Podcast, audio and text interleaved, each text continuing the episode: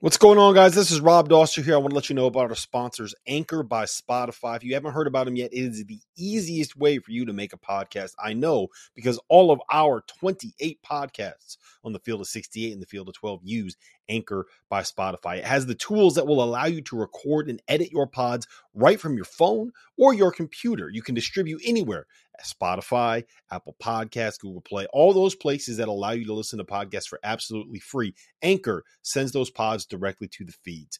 And here's the best part about it Anchor is totally free. So make sure you download the Anchor app or go to anchor.fm if you want to get started on your own podcast.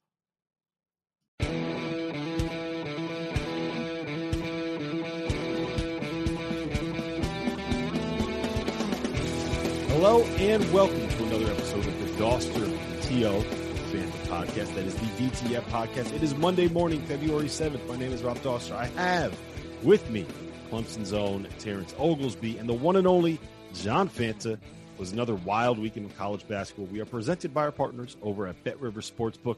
Uh, so let's dive into it, guys. How we doing? How was your weekend? Great weekend. Great weekend. I got to do the. I felt like we stayed on the live stream forever on Saturday, but it was just such a good day of games. Uh, I had a great time, great weekend, and then woke up on Sunday, saw some uh, pretty good action. Not as many games. It was, uh, I think, I'm not going to say it was quality over quantity, but there were some definitely some good games on Sunday. So overall, great four or five days of games. Uh, so much fun to pay attention to, so much fun to watch and to talk about. Obviously, uh, I can't wait to get in some of these buildings, man. I'm I'm really excited about seeing some some big time venues. Yep, terrific weekend. And I'll tell you what, on Saturday, I really zone in on one conference. I zone in on the SEC, which we've talked about over the last couple of weeks, gentlemen. And I really looked at what Auburn and Georgia, that game, and, and the fact that Auburn squeaks by. And, and then I look at Kentucky and I watched them closely Saturday night. And you guys alluded to it on After Dark Saturday night. The Wildcats are on a roll. And We've got a, a backcourt that's found themselves an elite big man in Oscar Tshiebwe. Uh, I'll tell you what, it was an interesting Saturday in the sport. I think we anticipated some even more drama, but it was a statement Saturday by different leagues and different teams. And I know we'll get to it, but I, I think we are in a beautiful time of year right now. We're less than two weeks away from the bracket reveal of those top 16 teams from the selection committee. Now we're really diving into bubble talk, and there's going to be bubble talk because there's this is a really active bubble. But uh, we still have that thing that that holds down. Like there are a number of teams that could come away with a national championship, mm-hmm. and I'm ready for the ride, guys. I am buckled in for this roller coaster. I think it's going to be a lot of fun. Yep, it's going to be uh, it's going to be a great March. I'm really, really excited for what we have in store for this March. I'm really excited for what Field of 68 has in store for March. I can't quite tell you guys exactly what it's going to end up being yet, but I promise you, you are going to want to stay tuned uh, to these channels and to these networks. All right. So, what we're doing today, it's a little game called Hot or Not. I have 10 takes written down. I'm going to give them to Fanta and Tio, and they're going to tell me whether or not they are hot takes. We have five minutes per question to answer it. Are you guys ready? We got five minutes on the timer again, baby. Here we yes. go. First one Gonzaga has become the most underrated and overlooked team in college basketball. Is that a hot take, Tio? I think it's possible. I think their flaws are still their flaws. The only thing is out of sight, out of mind when they don't play anybody of any significance. And I know the West Coast Conference got a lot of love here early, but let's be honest, they're still wiping out everybody by significant margins. Their issues are still the issues. The thing is, is Chet Holmgren's figuring it out offensively. And that's something that at the beginning of the year, you could see flashes of that kind of potential. But now they're bringing him down as a trail man and finding out where he's best within the offense. He's becoming more and more confident with his jump shot. He has been really, really good, and they are on a roll. The only problem is, and it's been a problem for them for a long time, who are they going to really play of any consequence? St. Mary's is number 17 in KenPom, but let's call it what it is. Some of these numbers are inflated because they play in that West Coast Conference. I still love this team. I love where Chet Holmgren is going. You're shooting 46% from three and you're finding more ways to get him involved. They're going to be dangerous.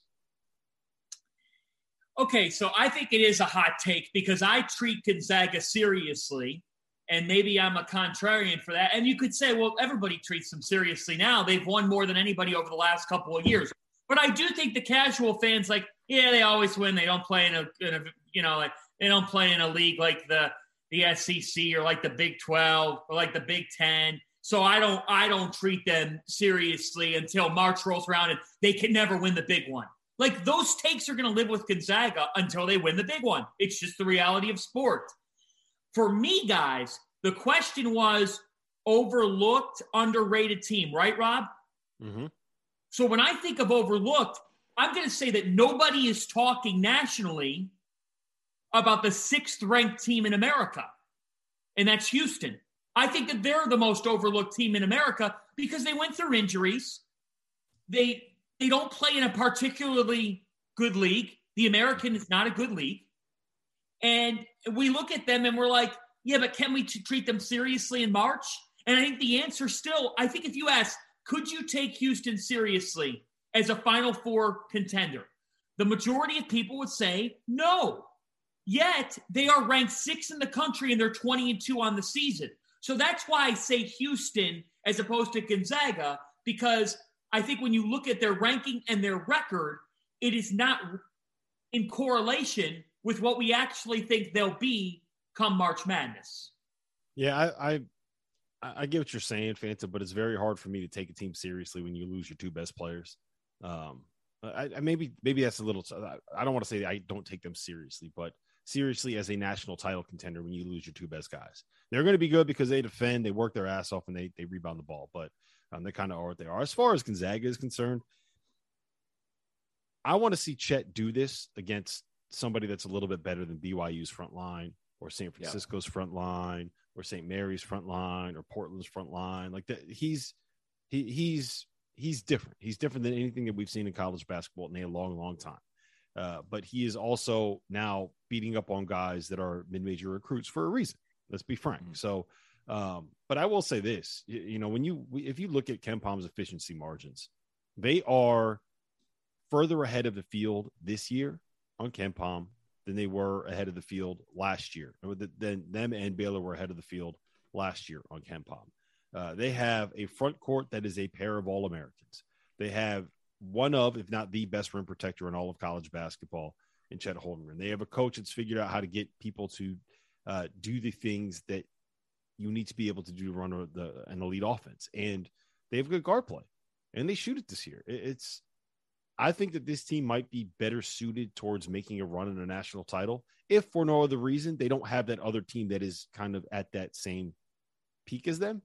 Um, I don't know if I'd call them overrated or, or overlooked though or underrated or overlooked just because I mean, it is what it is. You play in the WCC, people stop paying attention. It doesn't. They're on the West Coast and they're playing team. They're playing games that don't matter. It's just this is what's going to happen with for Gonzaga until they get into the Pac-12 or the Mountain West or anywhere else. Anywhere else.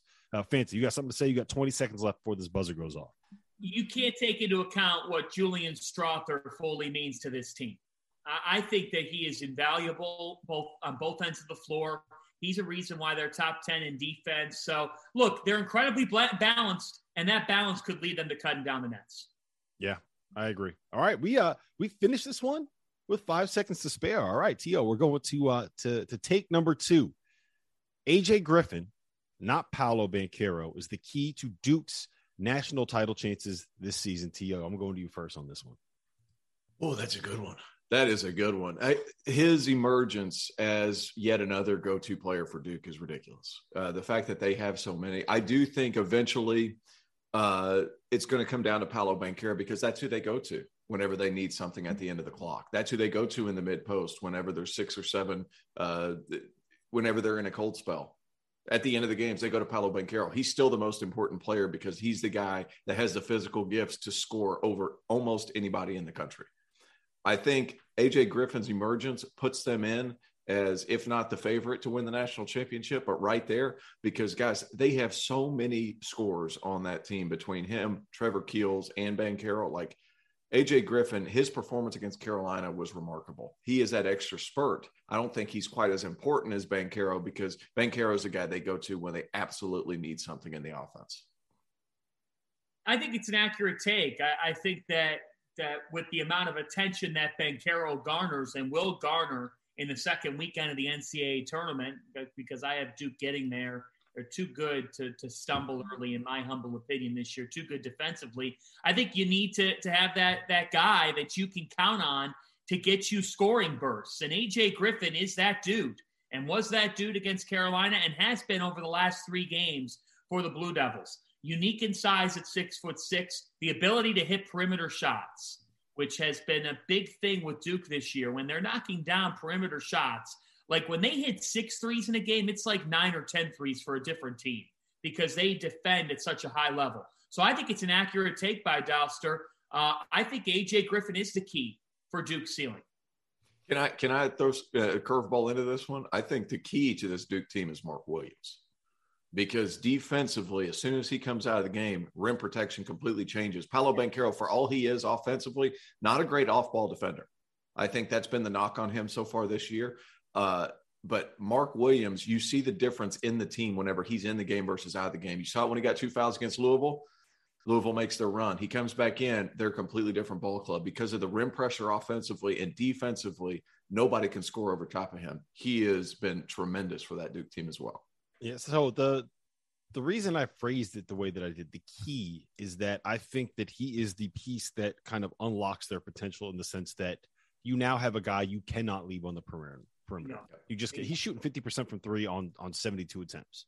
Right. It's it's not a fluke at this point. I know that stroke looks weird. Uh, someone the other day said that he's he is the jump shot equivalent of Jeff Bagwell's batting stance. You know how he's got the legs like way too. I like wide. that. That's pretty good. I like that a lot. Yeah. So I think that was uh, I think that was Matt Penny from um, from the Game Theory podcast. I cannot remember who said it though. So uh, I, I, hope I'm crediting crediting that correctly. But uh, it, his shooting ability is what opens everything up. Because if you look at the rest of that Duke roster, Wendell Moore, shoots 40% from three at his best as a slasher. Trevor Keels hits a bunch of pull ups at his best, putting the ball on the floor, getting a guy on the hip, making a play at the rim. Paolo Banchero can knock down jumpers. You want him in and around the basket, in and around the paint, taking advantage of his length and athleticism. Mark Williams, he's not doing anything outside of about six feet. So being able to pull people away, create a little bit of space, get a little bit of breathing room for some of these other guys in the paint, I think is what's going to make be the, the, the difference between Duke being great and Duke being a team like they were in 2019 when they had all this talent. And then they got into the tournament and uh, Tacko Fall was able to guard Tre Jones and just stand in front of the rim, kind of a deal. Yep. So to me, it, that, that's why I think he ends up being the key because we didn't see him until what, like about really about two months ago, really kind of take off. So uh, that's where I'm at with it. Right now, Duke is the second favorite team. Tio, we got about a minute left here. Uh, do you think that's right? uh, according to Bet Rivers. They are the second best team or second most likely team to win a national title. Well, I, I saw a graphic that Fox Sports put out the other day. It was something like there's uh, over the last 10 or 15 years, the team that wins national championship is top 15 in both offense and defense. I, I, can't remember exactly the, don't hold me to that, but they have that. They're 11th in offense, 15th in defense. I think matchup for matchup against whoever they play, they're going to have some mismatches in their favor. And exception of maybe two games, unless they play Auburn or unless they play Gonzaga, I think they have the, the best pro, pro prospect uh, on the floor at all times, and that stuff matters. And they probably will have the best player on the floor at all times for the most part, right? Yes. Yeah, Whether it's Paolo. So uh, that's um, kind of what I was alluding to. But but yeah, yeah, it's it's they are so talented, and there's just guys around them that also have that spurt ability, kind of what you're referring to with uh, AJ Griffin, Fanta. Yeah, I think Griffin's the key to their ceiling. Not a what, great. I don't know. I don't know what we have better. We, not, there's better a, alarms. Not a great alarm. There's better alarms on your phone. Not yeah, there great. is. I did. I did. I the problem was I got. I got. I started it too late, and I didn't want to start testing it after we actually hit record on the pod. That would have been weird. Mm-hmm. So you're just gonna have to deal with my shitty alarms, yo. See that um, alarm? Before, not that alarm would would keep me asleep. Like I'm a bear when I'm sleeping. That would not wake me up. I have. I have two kids, man. I haven't needed an alarm to wake myself up in like three years. No right. kidding. yeah. No kidding. Wait for it one day, Fanta. Wait for yeah, it. My daughter is a human alarm clock. She comes in there at six in the morning every day. Hey, daddy. Yeah, I also have a I also have a dog that decides to go to the bathroom every morning at four thirty. So I, I, sleep sleep does not exist uh, at Field of Sixty Eight HQ. Pod. Field of yeah, Sixty go, Parenting Pod. That's the next. That's the next one. All right. Um, before we get into the next hot take, I just want to let you guys know about NordVPN. What's more important than peace of mind, To? Nothing is more important than peace of mind, and that's what NordVPN is here for to give you peace of mind while you are online. And with all of the threats that you face today on the internet, it is more important than ever to be sure that you have the best VPN that you can get. NordVPN is the world's best VPN service, offering the fastest connectivity, most servers, and next gen encryption to make sure that everything you do online stays secure. And we all know that what Fanta does online, you need that to stay secures. Plus, you can use NordVPN on all of your computers and all of your devices, no matter the operating system. With NordVPN's unlimited bandwidth, you never have to worry about a slow connection either. And plans start at just under $4 a month. So grab your exclusive NordVPN deal by going to nordvpn.com slash bleav b-l-e-a-v or use the code b-l-e-a-v that's bleav b-l-e-a-v to get up to 70% off your Nord VPN plus uh, nordvpn plan plus one additional month for free it's also risk-free with nord's 30-day money-back guarantee that's nordvpn.com backslash bleav all right Here's Did you have your alarm three. set for that ad read? Was that a five minute ad read? Yeah, we, we got it right. This podcast must be doing great. This we podcast it, must be doing great. We got it right under the 60 second window. Boom. Uh, all right, here's here's take number three. North Carolina will miss the NCAA tournament if they do not beat Duke in Cameron Indoor Stadium on March 5th. Fanta, you go ahead. You're our bubble guy. You're our bubble guy this week.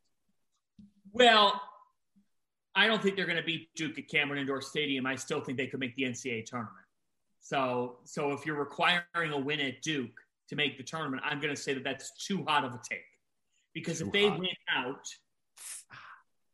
and then they in the in the ACC tournament, if they make the semifinals, you're probably good enough to to still make it because you got to field 68 teams somehow.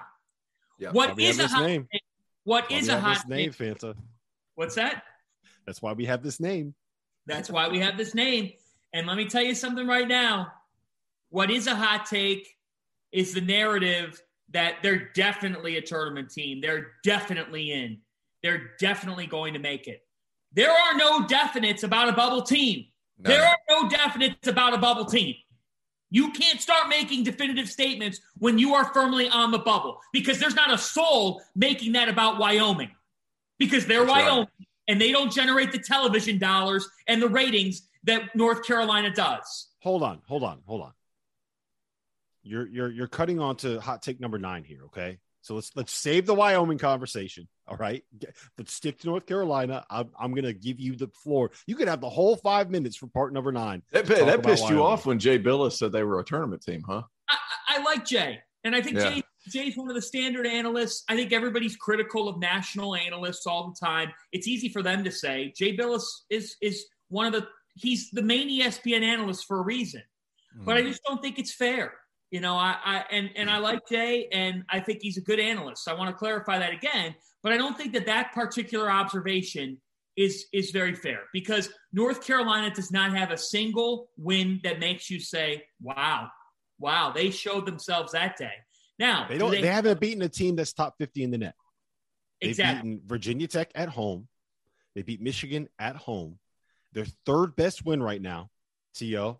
I'm sorry, I'm going to say this is Furman at home. And when your third best win is Furman at home, that probably that that probably puts you in a situation where it's like, yeah, you know what, you got more shit to do if you want to be in this tournament. Yes, and there's not there's not a lot of placement, To, for you to do that stuff when you're in a conference that doesn't have a lot of high caliber opportunities on the schedule. And here's here's the problem. You said, well, it's not fair. It's not going to be fair. And that's a lot of people's qualms with Carolina. Like if they if, if there's a iffy point right there, they're going to get the benefit of the doubt because of what Dauster said with the television dollars. It's going to happen. Like just go ahead and accept it. If they're close, they're getting in, and they'll probably be an eight nine. So it's like they don't deserve it right now. They certainly don't deserve it. But if you win, if you beat the rest of the, if, if you win the rest of your games, then you're going to have a shot. Going up against Clemson, KenPom projects that as a loss. That's going to be a tough game at Clemson. They're missing Hunter Tyson. I think it's going to be hard for Clemson to keep up physicality wise. It's going to be interesting to watch. But Florida State at home, is that a great win this year? Mm-hmm. Not really. Pitt, nope. Virginia Tech, nope. Louisville, Florida, def- how about this? Florida, not. Florida State at home is a quad three win. Pittsburgh yeah. at home is a quad four win. Louisville at home is a quad three win. North Carolina State on the road is only a quad two win if they stay. They're 126th in the net right now. They have to stay top 135 in the net. Think about that. Think about yeah. there's one quad win, quad one win. Uh, I'm sorry, there's two quad one wins left on North Carolina's schedule at Virginia Tech, who is not top 50, and at Duke. They may if they don't beat Duke, they, they have to they have to win one or two of those. They have to win one or two of those. They're not no. beating Duke. I will I will buy everybody a round of drinks in New Orleans if they go into Cameron Indoor and beat Duke. I'm define just, define everybody. Everybody on the show or everybody in New Orleans. If I'm in a bar. I'm dropping a grand. I'm not kidding. Oh, let's, big money Fanta. Big let's money go. Fanta. I've never been a bigger Tar Heels fan ever. Tar. No, I just not, I, you never get me to do that. But my biggest thing is my biggest thing is not me, Satan. Not me, Satan. You got Sorry, 15 seconds, Fanta. Fanta, you got 15 seconds. Hurry up. Okay, if we're going to value the net ranking system as much as we value it, and we're going to value quadrant one results, we say that those are those mean the world. If you don't have any, how are we putting you in our field? That's my biggest question here going forward. I think they'll probably make it, but we'll see. I don't know. I I would. Vote- They'll make it. Not, that doesn't mean they deserve to make it. That's two different things. And here's the thing: if they lose any of these games against bad teams, we're going to have a very different conversation. Because the only good thing on their resume right now is the fact that they don't have a single bad loss. All right, To, take number four. You ready for this one? Putting you on the spot here. Kentucky is the best team in the SEC. No, not yet.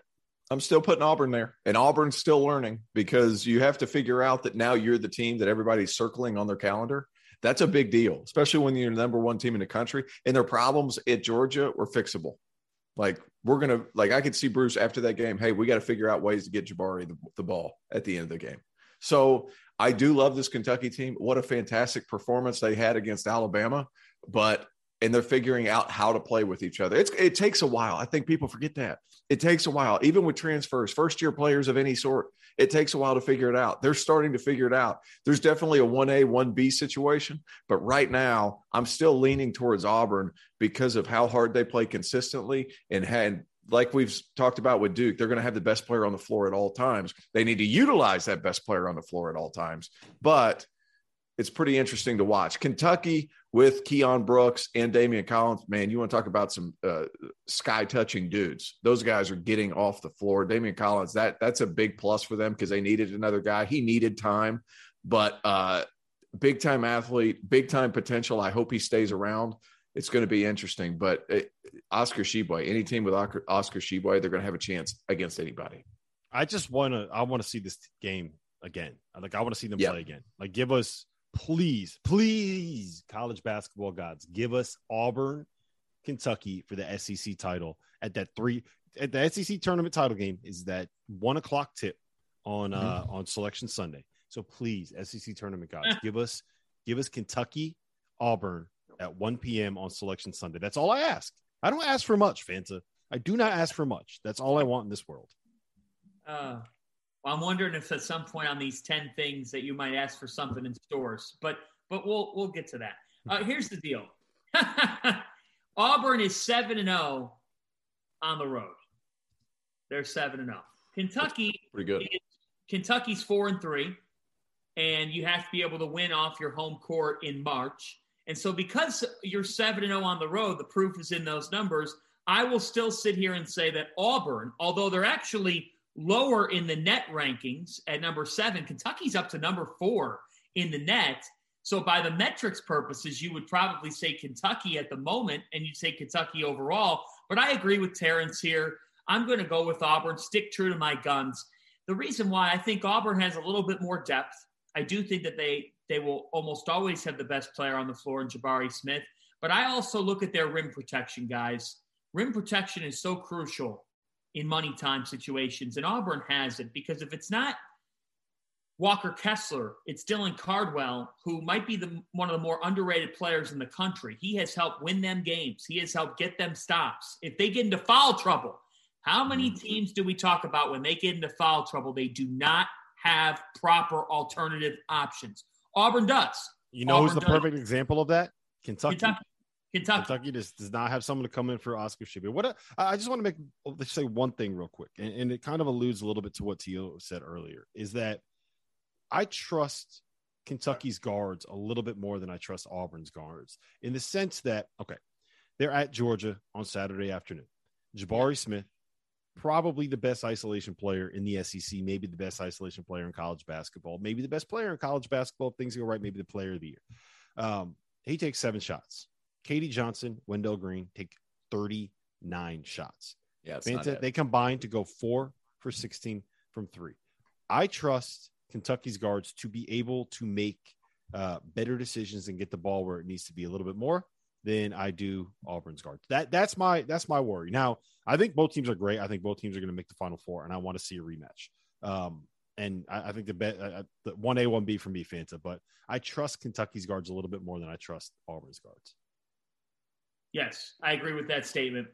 Uh, I do trust Kentucky's guards more than I trust Auburn's guards, but I trust Auburn overall as a roster more than I trust Kentucky.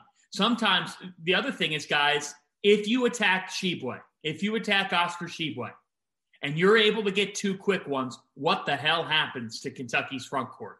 Uh, a lot. I mean, they, they, they, mm-hmm. they go they go downhill. But I also think that that for Auburn, their spurtability factor is greater than Kentucky. Yeah. Like KD Johnson is such a great player in every way, Tio. He is. Can I say one more thing real quick? Zep Jasper not playing uh, is, or he's the brakes to Wendell Green to where like whenever Wendell Green's going nuts, he throws Zep in there, and you know Zep's not going to shoot a ton of shots, but he's going to do everything else, and he's going to get guys involved in the offense, going to move. Those guys kind of complement each other pretty well because he's more. of, I'm going to play defense and initiate the offense, where Wendell Green's like, I'm out here just to get buckets. So I think that's a good. He, he's a good player. He helps them. Yeah. All right. So take number five. We are heading to the Midwest. We are heading to the Big 12. Kansas is the favorite to win that league. I don't think that's arguable at this point. They have a two game lead on everybody else uh, in the Big 12. But my take, and I'm going to you first on this one, Fanta. Texas Tech is the team in that conference that is best built to make a run deep into March. Hot or not? Too hot. Yeah, it's it's too hot.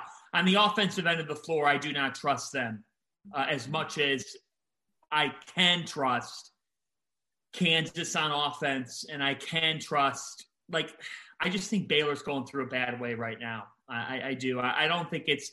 I don't think it translates to who they actually are.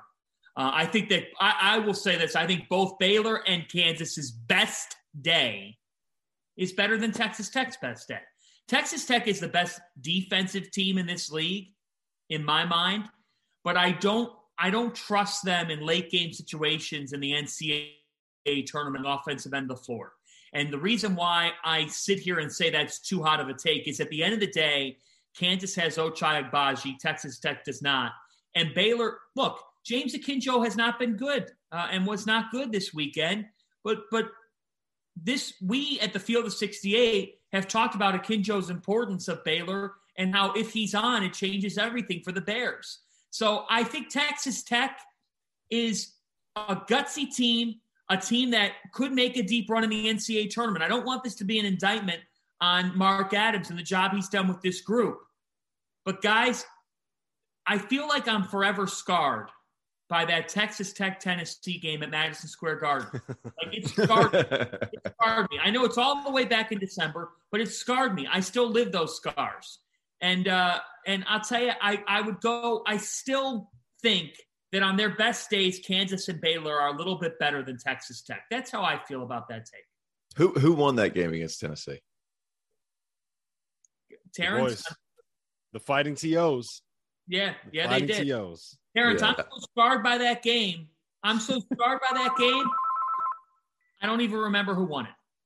There that wasn't go. an alarm, by the way. That was Fanta Fanta with with a landline. Fanta with a landline yeah, I don't have I don't have a landline at my house right now. That's awesome. It kind of brought me back a little bit. Hey, here's here's an interesting thing for you. If you want to talk about just strictly Texas Tech, Kansas. Uh, Kansas is number one in offense, and that during conference play, number one in offense, number four in defense. Texas Tech's number one in defense, number four in offense. What are you going to trust more to show up every single night? The defensive Defense. portion.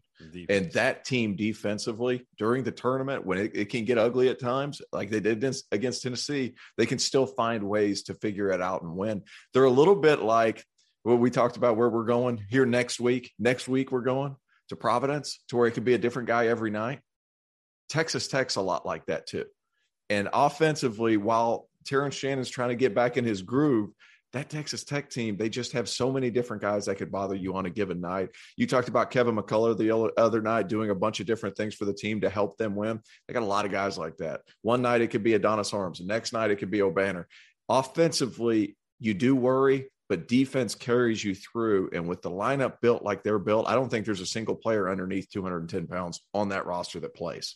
That's a big burly bunch, and they're going to get after you defensively in March too. Yeah, the, the so I, I agree with everything you just said. I think they're going to be a nightmare matchup, and the way that they play defensively is not an easy thing to prepare for on short rest, which is what you're going to have to deal with in the tournament. Um, I think Bill Self is the one guy in all of college basketball that I would pick to coach my team in a uh, tournament style game. I just think that he's magnificent at what he does. Uh, honestly, a healthy Baylor to me is the best suited team to make a run. Yeah. The problem the problem with yeah. them right now James Akinjo's coming off a foot injury or an ankle injury. He's not 100%. LJ Cryer has missed a couple games. He's not 100%. Adam Flagler played the other day. He's not 100%. So now you have your three guys that initiate offense, the guys that are most important to creating the spacing on the floor, the guys that set the players up, the finishers, whether it's JTT or Kendall Brown or Jamie Sochan or whoever. All of the right. guards on Baylor are banged up. Um, right. I don't know if they're going to be able to get healthy. Like it's very hard to get healthy in the month of February when you're not just sitting out. Uh, but and you're rushing can... to get back because you want to win mm-hmm. the league. Like you're rushing guys to get back, and yeah, it's hard. It's hard. So if Baylor can get healthy, then they're the best suited team. I just don't know if they're going to be able to get healthy. And guess what? We finished that one uh, under the clock. All right. So take number six. Uh, T.O., you're going to be able to get the first uh, crack at answering this one. We were all wrong about UCLA in the preseason. You cannot survive as a team that lives off of tough twos forever. Uh, for the people that don't know, UCLA is coming off of an 0 2 week. They lost at Arizona, and they lost was it was it a 17 overtime game at Arizona State on, uh, on Saturday like, night? it felt like no, it, guys, it's part of. I, have been I've, I've, been saying this all year. They live on tough shots, and when Juzang and Jaquez aren't feeling it, and you can't really figure things out, it's going to hurt you. Now, I, th- I, still think Tiger Campbell could get you through some games, but it's hard guys. There's so many there's so much talent dispersed throughout the country this year and there's more shooting this year dispersed throughout the year because of a lot of transfer ups and things of that nature. They're going to have a hard time with teams that can hit the three over the top. And if they run into the wrong matchup in the ncaa tournament it could be difficult. Now they're still one of the most talented teams in the country. Offensively, they still get it done. They still have Johnny Juzang. Jules Bernard has come along as a viable, a very good third option, really behind those two they still take a lot of tough shots a lot of tough shots. They make a lot of tough shots, but you saw what could happen on the road and potentially in a neutral site if those shots aren't falling. Yep. They're still top 25 in offense. There's top 15 in defense. Defense is going to carry them, but uh, I would hate to be in a Mick Cronin practice after this past weekend going through Arizona and not being able to do it. Yeah, timing is everything. Mm. And you knew Arizona had it coming for them. Arizona was going to win that game in Tucson. They played their game like their like their life depended on it, and uh, nearly at the end of the game, they were going in the wrong direction. But they had to win that game. You got to answer in conference play when you're in that double round robin against teams like this particular matchup is between UCLA and Arizona. You get them on your court, they get you on theirs. You think split.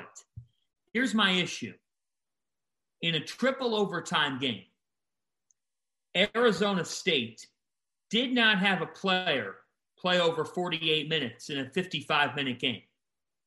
UCLA had three players play 50 minutes in this game. And they're all talented players in Jaquez, Juzang, and Tiger Campbell. It'd be hard for me to take them off the floor if I was the coach. I, I, I love all three of them. But where I get concerned about them is that, yes, on the offensive end of the floor, they need Jules Bernard. Jules Bernard is that breakthrough guy. And in this particular game against Arizona State, he goes two of 10 from the floor and one of six from three. I, I still buy UCLA. I still think they're a Final Four caliber team. Um, I think if they catch the wrong matchup, they could be susceptible to that. But I think you could say that about a lot of teams. Every team. You could yep. exactly exactly. So for me, guys, this this was more about the Pac-12 schedule and how much I, I do not like two games in three days every weekend, especially when you're on the road. That schedule defeats itself. Sean Miller has talked about this on our platform on the field of 68 this season that the Pac 12 scheduling at times, when you play two road games in three days, what is it, that Colorado and Utah swing? It's like you Brutal. you defeat your own purpose. Sometimes you defeat yourself by scheduling that way. It's hard for teams to come back. You you play Arizona. It was going to be a gruesome game. It was going to be a war, and it was a war. And Arizona State's played hard. I mean, I'll give them that much. I don't think they're a good team, but I think they play hard. And I thought they did on, on Saturday night. So timing is everything. I still love UCLA. I really do. Uh, but yeah, I get concerned because they're another team. They need certain things to go right. They have very talented players. Their bench, though, is not very good.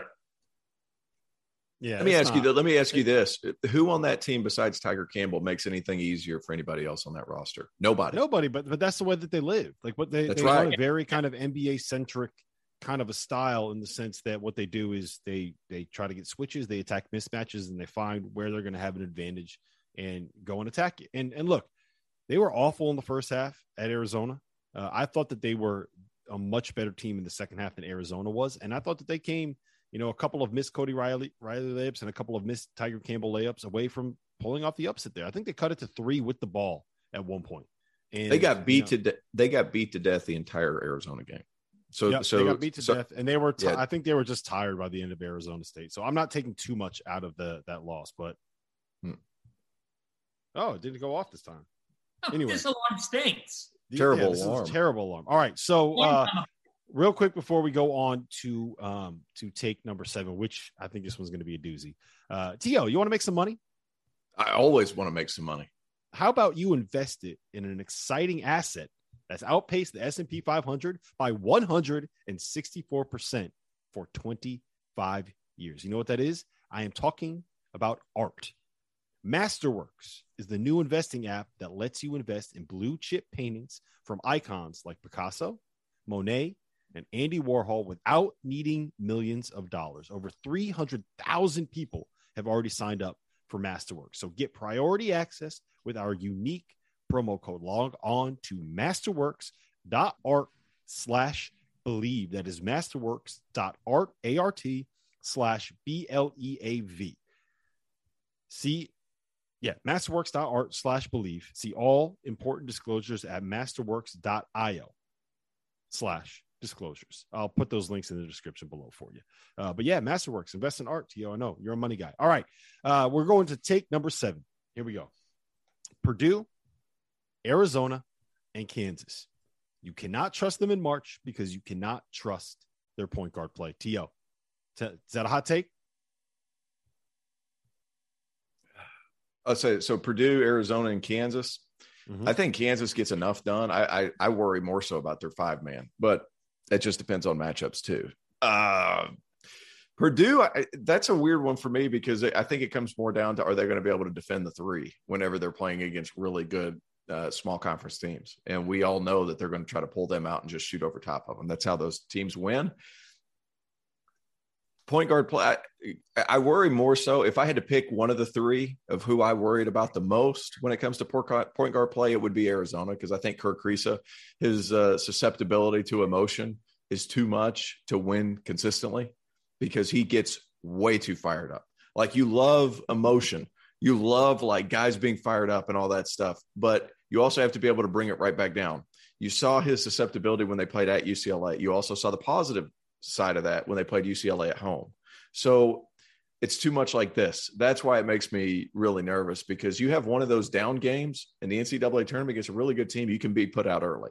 If I had to worry about that, point guard play matters. Obviously, out of those three, I think Purdue can slow it down and figure some things out offensively enough to where you don't have to worry about it. I worry more more so about them defending. Uh, Kansas, Bill Self, Arizona, I worry about Kerr Kriisa. As much as I love him, I worry about him. Yeah, I think it's too hot of a take for Purdue. I think it's it's a good take for Arizona and Kansas. The reason why with Purdue is if I'm in a late game situation, I say, well, I'm I'm too talented to totally hinge on my point guard play. Here you go, Jaden Ivey, make a play for me. You're going to be a, a top five pick. You you're more than capable of making plays for me. And you look at Purdue from a turnover standpoint it's not like Eric Hunter Jr. is a is a turnover problem. Um, and and I, I don't think he is. I mean, I look at what he's done recently for them. This is not a high turnover rate player. So I don't worry about Purdue from a point guard standpoint because I think that that Jaden Ivey is so so tough late in games. They can give him the ball. He can find catch and shoot weapons like a Stefanovic, uh, or or if you're playing through the post, Trevion Williams is as good of a passer in the post as there is. So I don't worry about Purdue from a point guard standpoint. I worry about Purdue from a defense standpoint. Yeah, it's the it's the defense for me with Purdue. Um, but I'm concerned about all of them. But here's the thing: I, I, there's concerns that I have about every single team in the country. I love Auburn. I don't trust their point guard play. Um, after watching what happened against Georgia, right? There's definite concerns there for me. Uh, I love Kentucky, but if you get Oscar Tshiebwe in foul trouble, what's uh, what's what's the answer there? Um, I, Gonzaga. I love watching them play, but you know, at the end of the day, if you put a bunch of athletes out there, what's going to happen? Uh, we've we've seen it twice this year. What's going to happen? So big, strong um, athletes, like yeah, yeah, big, strong athletes. So I think that it's they are valid concerns. I think that there are valid question marks about all three of those teams, about their backcourt play, about the way that it's going to get used. Uh, I don't think there's a guarantee for any of them to make a run in March, but there's not a guarantee for any team in college basketball this year to mm-hmm. be able to make a run in March. So uh, that's again, that's going to be the beauty of it, man. There's there's nobody that you could sit here and pencil into the Final Four. Last year, there we had two of them. In past seasons, we've had two or three. This year, there is nobody that you can sit there and pencil into the Final Four, and it's going to make it for a glorious, uh, insane month of March, and not just in the NCAA tournament. The conference tournaments are going to be out of their minds too. So I'm looking. I can I can argue against myself a little bit here because I'm just going to. Oh, you boy. said Gonzaga. Like I sit here and look, and, and according to what I'm saying, like Texas Tech would be a matchup nightmare for them because they're big, they're physical, they're switchable, all that stuff. And then Gonzaga thwarted them by 14. Like, and it's like, no, well, well, here's the thing. I think you need to be able to, to run on Gonzaga because I think that for all of the the issues that Chet has, and, and, you need a big body inside. You need to be able to kind of have someone that can beat up Chet a little bit um, in the post if you're going to play a half court style, or you need to be able to get up and down and run with them and take away the advantage that he provides inside. Because if there's one thing that he does, he makes it so that their perimeter defenders can overplay. And it makes it really tough for teams that are going to kind of like dribble around and try to drive and penetrate. And that's kind of what Texas Tech is. You know what I mean? Does sure. that make sense? Yeah. And the other problem is you could be as big as strong as you want. If you're six six, you have no shot against Drew Timme. it's funny, yeah, well, but Mark Vital did. Mark Vital did. That's kind of where I go crazy with that. Like he just shoved him away from the bucket. Couldn't get anything. That's such a disappointing. I know, just like just the worst. It is what yeah. it is. All right. Uh, hot take number eight, Fanta. I'm going to you first on this one. Illinois is a top five team in America right now. Wow. It is unbelievable that you went to me for this one because I was just about to say, fellas, if I think there's a team in the country that's a matchup nightmare for everybody else, it's Illinois. Like that, those words were about it's to. It's synergy, man. It's the DTF podcast. It is. It's the DTF podcast, and DTF is synergy. So, Illinois to me is a top five team in the country. They are because you combine. I'm going to start with Trent Frazier. We often don't bring him up until the second or third player that we reach. He is as important of a player to a team, as important of a player to a team as any player is to a team in college basketball this season. I mean it. Trent Frazier is big time for the Fighting Illini. Kofi Cockburn, there are very few, very few who are going to be able to get him off beat, get him phased, get him rattled. And, and in the event that Kofi Cockburn went out of a game, Illinois, from the defensive end of the floor, is still versatile and, and still has the capabilities to defend you. They did against Michigan State uh, not long ago in Champaign. I actually think they benefit by at times being shorthanded without Cockburn and without Andre Curbelo because it forces you to learn more about what you have beyond those two guys. And it gives you that amoeba like identity that you can change, that if adversity hits you in the face, you're able to handle it. Also, there's a mental aspect here going into the tournament. They absolutely know that they got embarrassed. They got embarrassed by Loyola Chicago last year, who was able to form a matchup against them that nobody else really could have in that particular way. Mm. The Fighting Illini are a top five team in the country, and I am buying them as much as I'm buying anybody in the ability to make a deep, deep run in March Madness. I completely agree with your assertion that Trent was sorry, Trent uh Trent Frazier, brain fart. Trent Williams, yeah, dude, brain fart of this, tackle. dude. I, am I'm prone to a brain fart or two. That's about the worst one I've had. Uh, Trent Unless Frazier as being Trent Dilfer. Yeah, that would have been brother, brother and Balding, brother and Balding. Uh, look, Trent Frazier, uh, he he settles them down. Like that's a team that was wild under Andre Curbelo, and Trent Frazier settles them down. He gets them in their offense, and they find the right spot to get to. And he's been a pretty good passer as well. Goodman alluded to it on the show the other night. Like he gets to spots, and you got to have guys that get to spots. That's where Curbelo provides so much value is his ability to get to spots off the dribble. He's been too wild. Trent Frazier can get the spots and he still plays off two feet, still finds his guys. This team doesn't shoot it as well as they did at points last year. At least some of their guys haven't. Uh, Da'Monte Williams was absurd last season. He's only about 34.5% this year. But for the most part, they have weapons and they can spread you out so far and throw it into the big man down low. Kofi Cockburn, legitimate player of the year candidate. Uh, top five team depends on the night. It yeah, depends so on the night. I, I think I, I would add another hot take into there, and I would say that they are better with Trent Frazier at the point than they are with Andre Curbelo being more than like a 10 to 12 minute guy off the bench. Uh, I don't know that that's a hot take. I think we've seen that. Yeah. For well, like, for, yeah. for there's, there's a couple reasons for it. One, uh, Trent Frazier plays both ends of the floor. He'll defend. Mm. He's, he's a really, really good defender. Two, uh, he shoots it.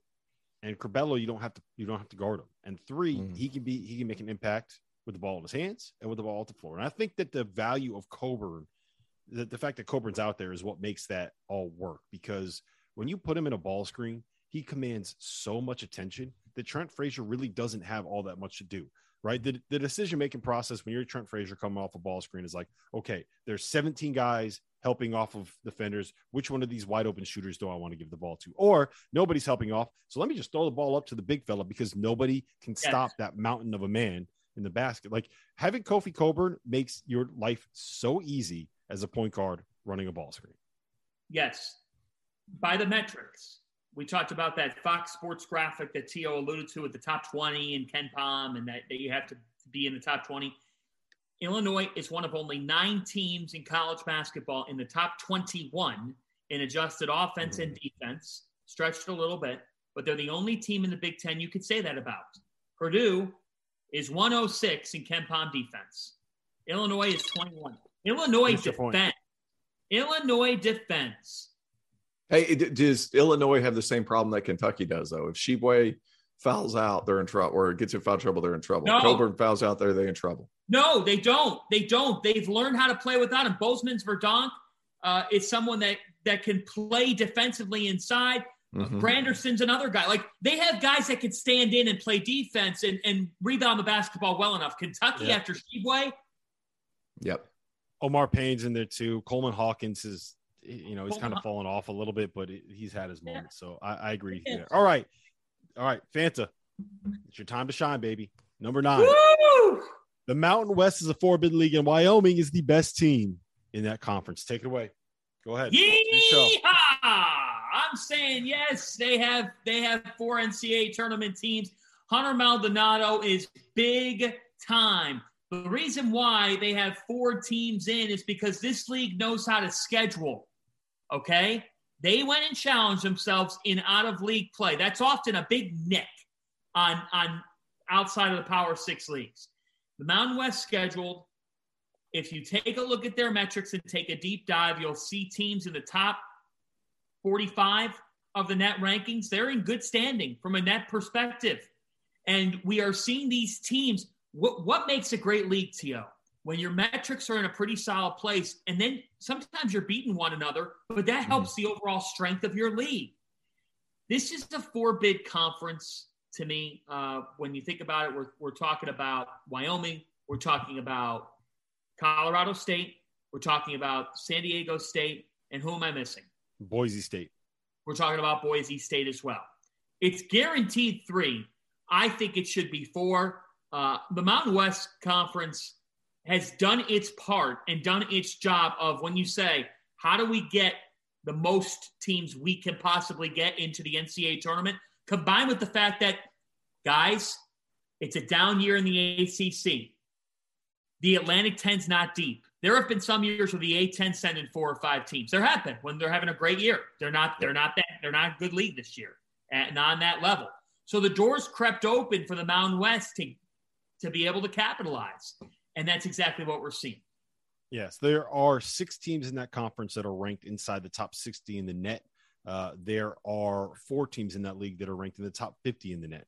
Uh, Wyoming went on the road after beating Colorado State and Boise State at home, beat Fresno State on the road on Sunday night. That is a quad one victory for wow. the Cowboys. I mean, that's that that's really what it is. Uh, I think that uh, you're right in saying that there's definitely going to be three. Uh, four is going to depend on how things kind of break out. Like, does San Diego State lose a dumb road game at uh, I don't know, like New Mexico or something like that? Do they take a bad loss to San Jose State? There's a couple couple landmines in that league that you kind of have to dodge. But um, to your point, they did a great job scheduling and they did a great job making sure that they have really good computer numbers. At the end of the day, that's what you need. I, To, I know you hate it. I know you're not an analytics guy, but there's going to be 10 people in a room making these decisions based off of those numbers. And and to put it perfectly, it was was it Thursday night? What after dark did we have you on doing the uh, the blind resume test, Fanta? Well, we did Prohm and Randolph Childress, and we put up Wyoming versus North Carolina, and both Randolph and Prohm were like, "It's Wyoming." Why? You know, they picked Team Two, and I go, "Team Two is Wyoming. Team One is North Carolina." And Randolph goes, and I love Randolph. I love doing the After Darks with him. He, I, I really enjoyed doing stuff with him this season. Randolph's like, well, Carolina's going to find a way. They're going to make it. And, yeah. and he was adamant saying that, but I don't know. I, I, you know, what do you, what say you, To? Uh, I'm all about tw- they you got about 20 seconds, Theo. So knock this. All right, they, they should not. They Carolina, if it comes between them and Wyoming, Wyoming should definitely have it. Let's not forget uh, if we're talking strictly about Wyoming or Boise State. Boise State's got the number seven defense in the country. Those dudes defend, and they've done a nice job picking it up. 15 and one in their last 16, and they split with Wyoming. Keep that in mind. They split with those guys too. Yep.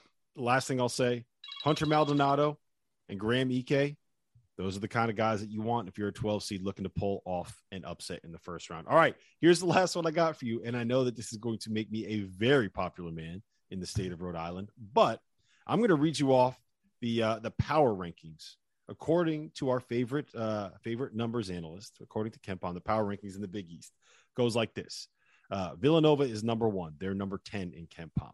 UConn is number two; they are 18th in KenPom. Right now, the number three team in the Big East on KenPom is Marquette at 23. Right yeah. now, the number four team in the Big East on KenPom is Xavier. They're 26th.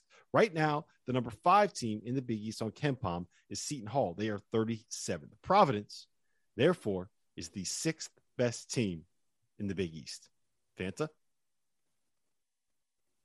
What's the take? Providence is the sixth best team in the Big East. It's that's not really a take. It's backed up by facts that's absolute hot garbage. Um, that, is a, that is a pile of steaming hot garbage. Like that was such a bad that's such a bad take that I wasn't even paying attention to it. That's how bad of a take that is. Now, we all know at this point that that or at least Friartown, please. Let me address all of you there in Friartown. Terrence Oglesby's coming to your beautiful town next Tuesday. Treat this Southern man with a lot of respect. Welcome him with open arms. Give him marinara sauce and, and teach him about Big East basketball. That being said, you still can welcome Robert Dauster. Some know him in stores as Bobby D. Bobby D, who did ask a question last week on After Dark as Bobby D. And Jeffrey Goodman apparently is coming next Tuesday. Welcome him in. Don't don't have him wait out in the car. Providence is not the sixth best team in the Big East. Okay. They are absolutely a, a top three team in the Big East. And I and some people might be mad at me in Friartown for saying that. Uh, but look, 20 and 2. At a certain point, we have to to stop with if there's still someone that's like firmly riding the they're really fortunate wagon, like one that's part of this season. We went through a really bad three, four week COVID surge that altered some schedules, but also the other team's trying to win too. The other teams are trying to win too. And Providence has quality wins against high caliber competition that was at full strength. Just see that win over Marquette last Sunday. Marquette mm-hmm. has lost one game in the last month. It was to Providence. And they beat Providence by 32 in the first meeting. That should tell you the kind of coaching job Ed Cooley's done at Providence. The reason why Providence is one of the best teams in the Big East, if not the best team in the Big East, is because they are experienced. Their top six players have accounted for over 600 games. They are really good in closing time. They don't have a Big East Player of the Year candidate. They don't.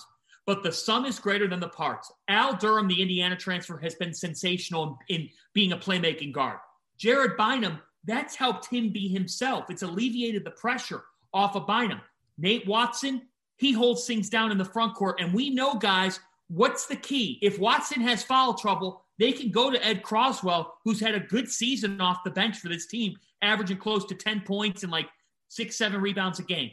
The Providence Friars are a team that metrics absolutely hates, but they're an experienced team that's going to play wear you down basketball. And for that reason, they are the top team in the Big East standings. They're one of the best in this league, and they're going to get a very nice seat on Selection Sunday. Very and nice. I think they're a real tough out. I really do. The, the whole is greater than some of its parts. That's about as good as you could put it with this Providence team. They have a bunch of different guys that could get you on a given night. Like Jared Bynum against Georgetown went berserk. And one might say, well, he hasn't been all that all year. After that game, he's shooting 45.5% from three. Like, pretty good. Here's the thing with this Providence team their metrics aren't going to be great because they're not going to score a ton of points every single night. I feel like this is an adaptable roster, but Ed Cooley can really coach in the half court, and that's where they're going to thrive. The bottom line is, it doesn't matter where the metrics are as long as you win, and they're they don't win beautiful. It's just hard nosed basketball for all 40 minutes. No, Nate Watson he can there's a cumulative wear down towards the end of the year. He's banging down low he's banging down low he's banging down low. Eventually you can keep up in the first half but then your bigs have three fouls apiece. Even the guy who comes off the bench is in foul trouble. So eventually there's going to be some issues. I like the fact that noah Horchler can step out and pull guys away from the bucket. Al durham he wasn't great against georgetown but he's been good here this season. He's had some big free throws for them. Don't you do that to me I just got I just got to talk about the Providence Friars. Are you kidding me? I just started. I just started. Finish, finish the, the, the, it, it's a different guy on a given night. They defend. They're rugged. They have some depth. They don't have elite depth, but they have some.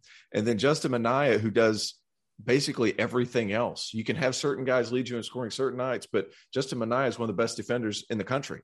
I think that's a big part of it too. I'm so excited to get up there to watch that game against Villanova. I hope I hope that Providence takes care of business coming up against DePaul, and then it's going to be an atmosphere up there at the dunk. It sure is. Oh. And yeah, for the record, I think that the the KenPom numbers. There were a couple years where like Pitt and Wisconsin would there there would just be weird things and weird quirks in the way that the uh the formula that he uses are put together. So those teams would end up being like uh, top five teams in the metrics and um, and like top 25 teams overall. So sometimes there's just teams where the metrics don't pick up everything perfectly that makes them good. And I think Providence is definitely one of those teams this year. Uh, but listen, this has been the hot take podcast. Oh, hold on. What are you saying? What are you saying? What are you saying right now, Doss? Are you saying you're jumping on the on the Friars bandwagon? Is that what you're doing? I've never been off the Friars bandwagon. I've just ah, enjoyed okay. trolling the hell out of these guys on on Twitter. Like it's just it's. I thought it's you were so going to dig your heels in. Like no, no, no, no, no. It's it's it, it's so easy. It's so easy to needle them to get them all fired up. They're, I mean, they're all. You're 20 and two in February. They're the best team in the Big East right now.